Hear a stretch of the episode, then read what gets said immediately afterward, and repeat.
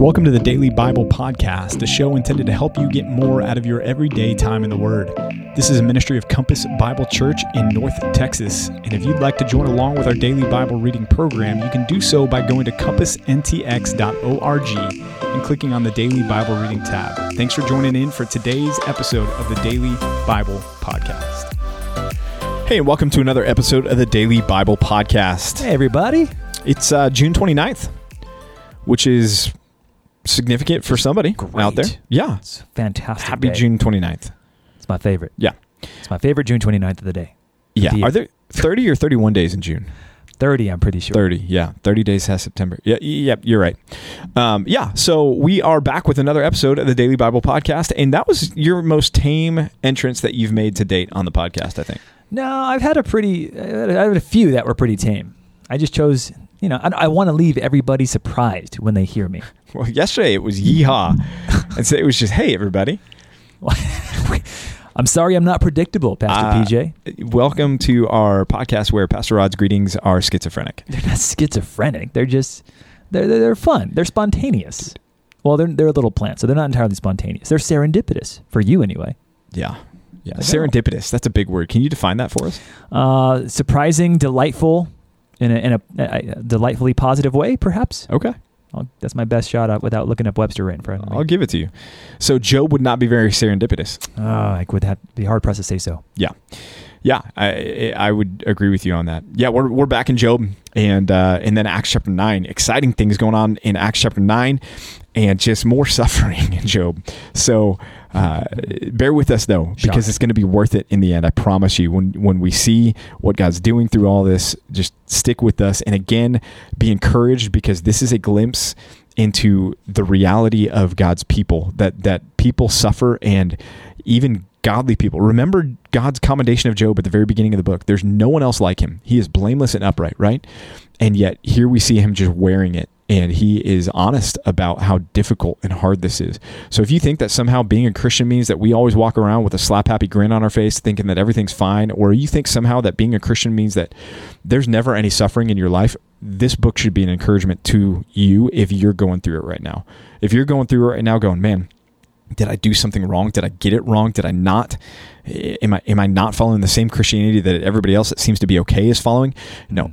Sometimes people suffer, and godly people suffer, and Job is such a good example of of what that looks like. We get the curtain pulled back on this guy, and we kind of get to, to read his innermost thoughts through the the interaction with him and his friends, and see where he's at, and he's just hurting, and that's true in chapter 16 as he begins to respond to Eliphaz who again has just come hard at him and uh, and he, he opens again with with an indictment of them. He says miserable comforters are you all.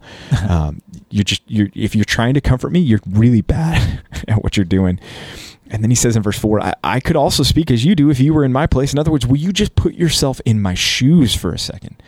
And man that's something that I need to remember so often. I can be so quick to to make a snap judgment on somebody's circumstances or situation in life without stopping and going, okay, what would it be like to be where they're at right now? And that could be such a helpful thing for us as we try to comfort someone. Yeah, and if I could just draw a quick connection for us all. Um, someone brought this up to my attention recently. I can't remember who, so if this is you, please forgive me for not recalling.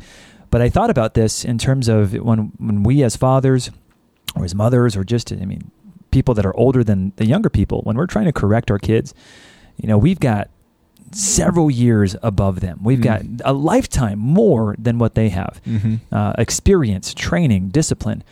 You might forget what it was like to be their age and to know the struggle that it is. You know, you you, you see a, a kid fall on their knee and start crying, and you're like, "Come on, man up! It's fine. Get get up, dust yourself off. You're going to be okay."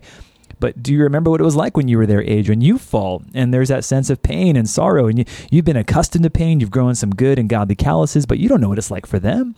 So I think there's something helpful for us here as parents, even just to say, okay, put myself back in the minds of my teenagers, of my kids, when they suffer and they struggle. What was it like for me then?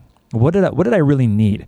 Did I did I need someone to tell me just to toughen up? And maybe that was the case partially, but maybe I also needed some empathy and some encouragement and some help that doesn't look like me standing over you and say you should do better, but the kind of encouragement and help that Job is looking for here. Empathize with me, help me, put your arm around me, and and, and don't just wag your finger at me. Give me some love and support. For sure. Yeah. So not cry your river, build your bridge, and get over it. Yeah, I've heard that once or twice before. Yeah. But Yeah. maybe that's not the best approach all the time. Right. And, and, and yet there's a, a, a balance the older we get, right? Because some people say, I just need to feel my feelings right now. I don't think that's helpful either. Well, we're talking about kids, but yes, I, Uh, no, totally. I'm, I'm saying now as we think about, as we do mature and as we do grow older, Right. and I do think there's a place for like a, okay, let's, let's, w- let's, let's make progress here, right? right. Um, we don't want to just sit in it either as, as, as adults, that is. oh, absolutely. We we need somebody to help us move forward, and if we're to believe the best, as uh, we would want to exercise that First Corinthians thirteen kind of love, I, I I think that's what Job's friends are trying to help him do, but they're just not doing a very good job of, of it. Miserable comforters are you all? I could speak as you do if you were in my place. Oh, absolutely. I could, in fact, Job says. If, if you were in my place, I'd be better than you guys are. Verse 5, he says, I, I would strengthen you with my mouth. I would, uh, the solace of my lips would assuage your pain. Instead, that's not what's happening at all. Uh, He goes on and, and talks more about what God has done. Verse 9, he's torn me in his wrath. He's hated me. He's gnashed his teeth at me. My adversary sharpens his eyes against me. And then uh, this was something that jumped out to me. Verse 10, men have, have gaped at me with their mouth. Job used to be held in honor in this culture, in this society, and now men are literally just slack-jawed at him. They're, they're, they're amazed at, at what's going on. And then they've struck me insolently on the cheek. So he's suffering, it seems here, physical abuse. Now, it's, it's possible this is a metaphor for the verbal attacks of his friends, mm-hmm. Or it, it- Job is literally being abused by by people as they're passing by and scoffing at him in his circumstances. Somebody even said this could be a result of the the Sabaeans and the Chaldeans, the ones that attacked his his servants and his children. Mm. That that this could be a, an, an example of the fact that he's still in, in kind of this battle zone with these raiding parties that are coming in. But he's even suffering physically from people that are are are beating him beating on him as they're walking by um, the contrast in verse 12 i used to be at ease and, and yet god broke me apart. He seized me by the neck and dashed me to pieces. He set me up as his target. Wow. Uh, job's just saying god's just literally shooting his, at, his his arrows at me. His archers surround me. He runs upon me like a warrior verse 14 my face is red with weeping. I think sometimes I, i'm reading this and thinking about a guy with his his typewriter or, or his pen and paper. No, Job is just wrecked right now. He physically, if, if you've seen somebody just go through it and through the, the, the direst of situations, eh, their, their appearance shows it. And Job certainly, not just with the boils and, the, and things like that, but just his face is going to be puffy and swollen because he's been weeping and he's been crying out. And there's emotion contained in this. And then there's the, the statement of verse 19, though. And, and we talked in the last podcast about the ups and downs here. And he makes this uh, somewhat enigmatic statement in verse 19. He says, Even now, behold, my witness is in heaven, and he who testifies for me is on high. And the question is, who's the witness? Who is it? And the answer is, we don't know. I mean, honestly, we can speculate about it.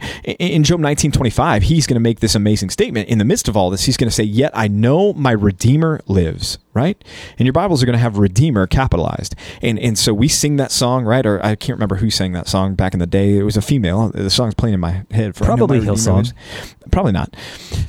Um but he makes this statement and, and in our minds we go to well that's jesus and and yes but job didn't Did Job think about Jesus? jesus, at, in that regard so when we read even now my witness is in heaven it, it, it- i mean i think the safest position is he's saying somebody is before the counsel of god that's going to bear uh, witness for me that's going to intercede for me and plead my innocence and testify for me on high. And as christians we do run to the fact that that's jesus right? Hebrews 7 who always lives to make intercession for us who's That's able right. to save to the uttermost. He is our witness in heaven. He is testifying on on our behalf but not on our righteousness not on our merit but his merit for us. And so in, in Job 16, 19, again, another gospel boom there. We're, we're, thinking forward to the fact that this is going to be realized in the person of Christ. Now, Job didn't have that hope, but he has some hope at this point that somebody is up there that's going to testify has, on his behalf before God. So should we understand this then as Jesus as we read this through? Is it possible that Job writes this or whoever wrote the book of Job? Is it possible they wrote this not knowing that it was about Jesus, but a verse that we should say this is about Jesus? Absolutely, I think it's possible. Even in John's gospel, right? You think of John the Baptist when he first sees Jesus. He says, Behold the Lamb of God who takes away the sins of the world. John the Baptist had no clue what that was going to look like at that time. Hmm. He, as we would uh, we would say, and this happens often in Scripture, he spoke better than he understood. Oh yeah. Um, that that that John was saying something true about Jesus, but John didn't understand that. Uh, Later, John's going to say, "Hey, go find out from Jesus why am I sitting in jail and he's not being the Messiah I thought he was going to be." Right. So, so John clearly didn't understand that the cross was in view there, Uh, and, and so it's possible here in Job, it's the same thing that Job is speaking better than he understood at the time, and that this is Christ. So we can still be within the realm of authorial intent when we understand the scripture, if we understand that the ultimate author of scripture is the Spirit himself. Totally. Yep. Amen. Yeah. Great way to put it. Uh, verse 17, he is just continuing to bemoan the, the hopeless state that he's he's in there. Uh, but uh, verses 3 through 5 are interesting in light of what we just talked about. He says, Lay down a pledge for me with you. Who is there who will put up security for me? Since you have closed their hearts to understanding, therefore you will not let them triumph. J- Job is asking God again to vindicate him. He's like, Will somebody put up security for me? Will somebody pledge on my account, on my behalf before you? Uh, um, and it's it's just not happening. Verse six: He has made me a byword of the peoples. That's an interesting concept. A byword. He's a isn't it? cuss word. Yeah, he's a cuss word. He's a cuss word. He's a he's a negative proverb. It's like the, the, parents are looking at their kids, going, "You be careful. You eat your peas, or else you're going to end up like Job. You don't want to be like Job, do you?" Uh, it, Job is just associated with shame and disgrace and dishonor here. Mm. Um, my eye has grown dim from vexation. All my members are like a shadow. The upright are appalled at this. People are just recoiling from Job as they see him in his circumstances there. Um, and then he- verse 15, where then is my hope? Who will see my hope? Job is just despairing right now again. Uh, and so, again, the up and the down. Verse 19 of chapter 16, he's going, Hey, somebody's in heaven. They're going to testify for me. Verses 3 through 5 of chapter 17, can I get a pledge on my behalf? Uh, verse 6 and following, man, my life is miserable. My life is miserable. And so the ups and the downs. Well, we get the shortest man in the Bible come back and, in chapter 18 again. Bildad the Shuhite shows up, and uh, he, he wants to defend himself a little bit and his friends there. How long are you going to hunt for words? Why are we counted as cattle? As cow? You think we're cows? Stupid cattle. Right. Which Think of the longhorns that we pass by on the way to all work. the time, all the time. Yeah. And it's like they're just out there just chewing on grass. Chilling. It's like They're kind of dumb, it looks like. they seem pretty dumb. Yeah. Um, why are we stupid in your sight? That's a fair question. Yeah. that is a fair question. Job has not been very complimentary toward their wisdom. That's true. That's true. He's he's defensive. They're defensive, and when everybody's defensive, it's it's pretty offensive. Oof. Yeah. Did you like that one? I did. It was on the fly. I didn't even plan that. It just Wow. came out. You're just like a preacher. There we go. Um, yeah, and and he's just. I'd like to, to give new insight here, and and again, there's some things that are are, are truthful in here, like we've been talking about. There, there's truth contained in here, but again, he's just simply saying God is acting the way that God acts with the wicked. That's kind of the summation of what Bildad is saying here. He is doing what he does, uh, and what happens to the wicked is what's supposed to happen to the wicked. Um, and that's that's again just not encouraging to a guy that's suffering the way that Job is suffering. So here's an application question, Pastor PJ. If you have someone who's really so they're in the hospital, they're really suffering, and the doctors are like, "Hey, man, I we don't know if they're going to make it through this thing, um, but we can help them to pass quickly and easily." Is there a place for palliative care for Christians, or, or should we follow the example of Job and just bear under and say, "No, let me, let me just keep suffering until God takes my life"? Is it ever okay in your mind to pursue? Um, what, what do they call it? I don't want to call it assisted suicide because this is not kind of what I'm talking about. Uh, but when there's a time to call it and say, okay, yeah, we, we've given it everything we got. Is there a time for us to let go and to let the doctor say, all right, we're gonna we're gonna pull the plug on the machine. We're gonna give them the medicine to make them feel better as they prepare to leave. What would you say about this? Yeah, I, I do think there's there's the opportunity to um, administer palliative care or to, to make someone comfortable as they are, are dying. We don't ever want to be the the cause of death, right? So if somebody has the ability to continue to live and continue to have their their organs operate, function, their cognitive abilities are there, yeah, we, we don't want to ever bring death about when when God is not bringing death about. But there are those situations wherein it's very clear that nothing more can be done. And in those situations, whereas we might not tell somebody who you know broke their arm, oh, you know what, take some whiskey and uh, and, you'll you'll be good. You know, your arm won't hurt as much. We, we're not going to say that, but to somebody who's who's in pain because cancer is ravaging their body, can they be put on morphine to to eliminate the pain, even though that morphine is going to have horrendous side effects on their you know ability to, to process thought and everything Mhm. else toward the end of their life. Yes, it's a mercy that God has given towards the end of, of life and end of life care. And I was just searching for the scripture, and forgive me, I couldn't find it right off the top of my head, but it's a biblical principle even that's commended in scripture uh, to give strong drink to to one who To is who perishing, yeah, yeah. to those who are perishing Mhm. um, that that that is something that is right and good, and, and the Bible even commends as as okay. I, it, Job is is not dying here, but the principle of can we comfort somebody with our words, maybe in in, in regards to somebody who's suffering as much as Job is suffering. Yeah, I think I think we can draw that application principle here. But uh, but yeah if you've got a loved one or maybe you're you're in that situation right now I, I pray not but maybe you are um, and you're wondering is it okay for palliative care to be administered? Can I use drugs? Can can we even use strong drink in some circumstances? Mm. the, the Bible would say yes yes that's that's okay in those situations. Thanks for answering that. That's helpful. yeah.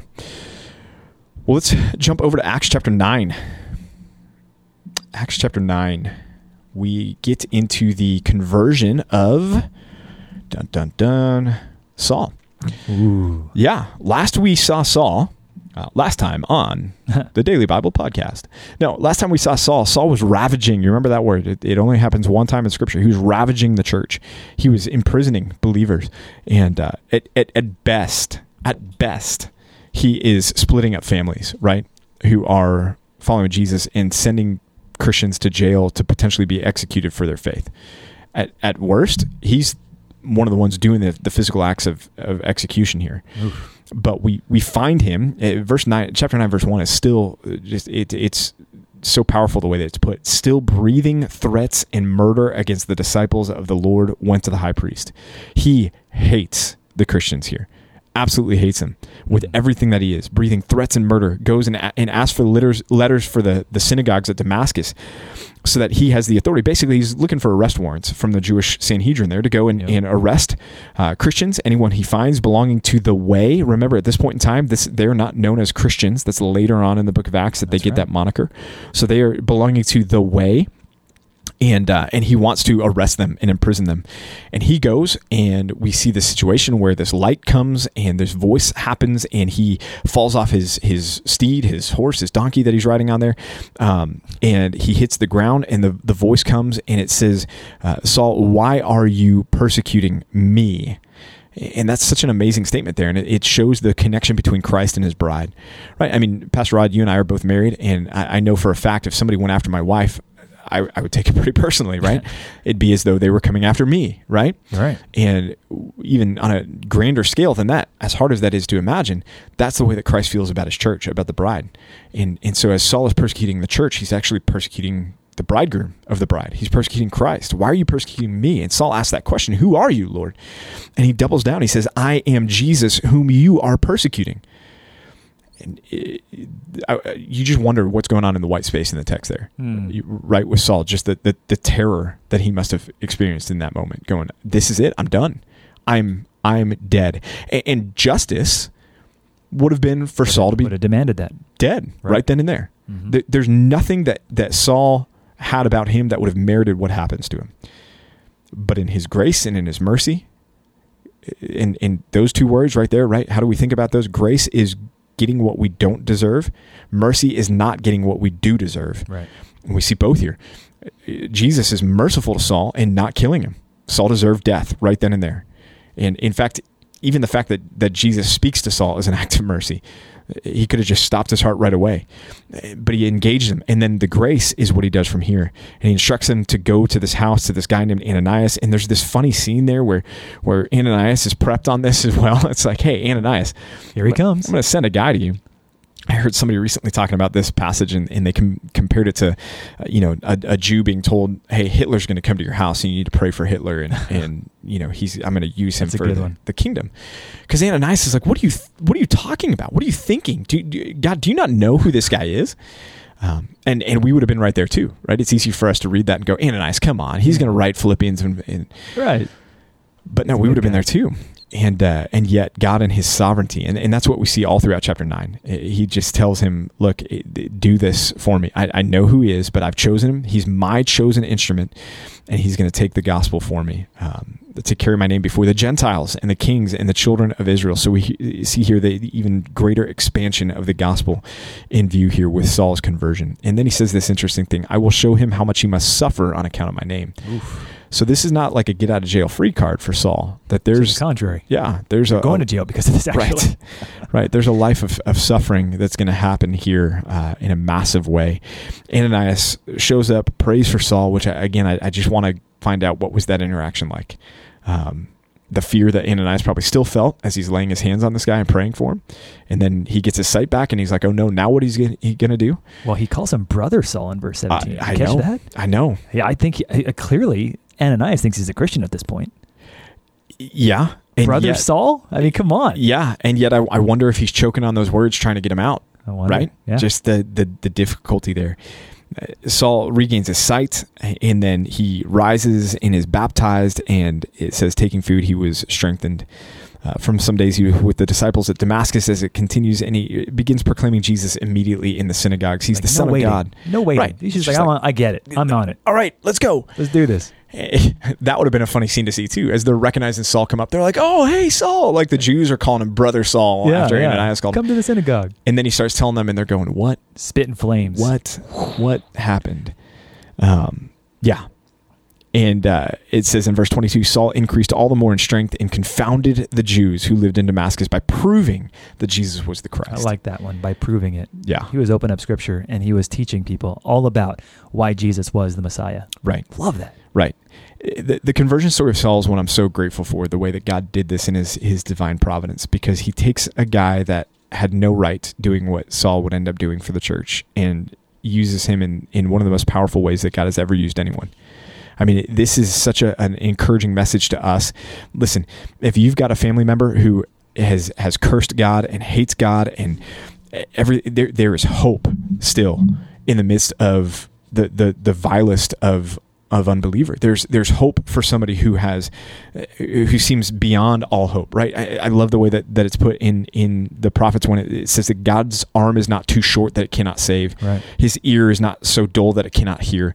I remember as a men's pastor, I would constantly have men come up to me and say, you know, Pastor PJ, my wife is not following Jesus, and I've I've shared the gospel with her so many times, and mm. she's just she won't come around. Or my kids you know, whatever the story is, how many times, how many times uh, should I keep going? And my response was always, Hey, if, if you've got today, keep going. Yep. Keep, keep praying, keep wrestling for her soul, keep, keep pleading with the Lord that he would save her or, or your kids or whatever it may be. And the reason why we can say that is because of stories like this with Saul. If, if God can redeem Saul's life and use Saul's life for the good that he uses it for, he can redeem anybody's life and turn it around and use it for good.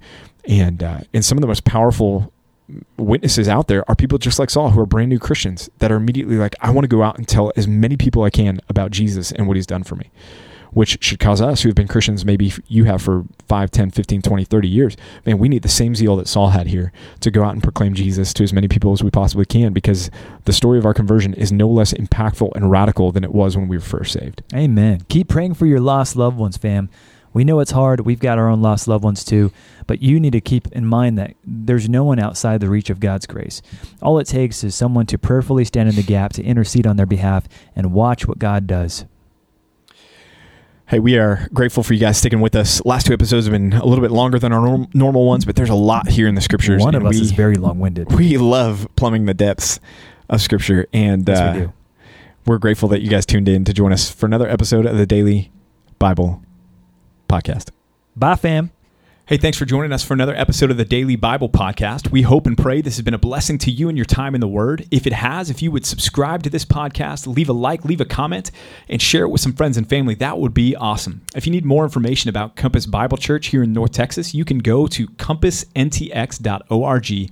Again, that's compassntx.org, and we'll be back with you tomorrow for another episode of the Daily Bible Podcast.